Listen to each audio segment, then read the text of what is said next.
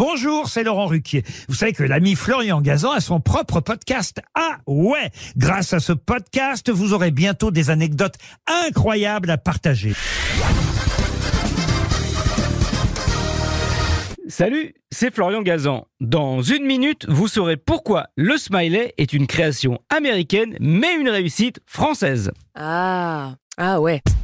Ouais, tout commence en 1963 à Worcester dans le Massachusetts. Harvey Ball tient une agence de pub, il est contacté par une compagnie d'assurance pour illustrer une campagne destinée à motiver ses employés à être plus accueillants avec leurs clients.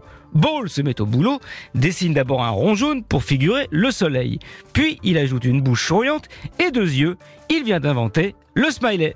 La compagnie d'assurance lui paye 45 dollars pour ce dessin qui lui a pris 10 minutes de travail et qu'il ne prend pas la peine de déposer. Ah ouais. Ouais, résultat, en 1972, quelqu'un le fait, mais pas aux États-Unis, non, en France. Son nom, Franklin Loufrani, journaliste, publicitaire, il est contacté par le patron du journal François qui cherche un moyen de lutter contre la morosité ambiante. Loufrani lui propose de mettre à la une du journal une colonne baptisée Prenez le temps de sourire qui donne les bonnes nouvelles du jour. Et pour illustrer cette rubrique, il propose le smiley d'Harvey Ball qu'il a repéré aux États-Unis. Il le redessine et crée le sourire tel qu'on le connaît aujourd'hui, avec des yeux plus grands et écartés que l'original.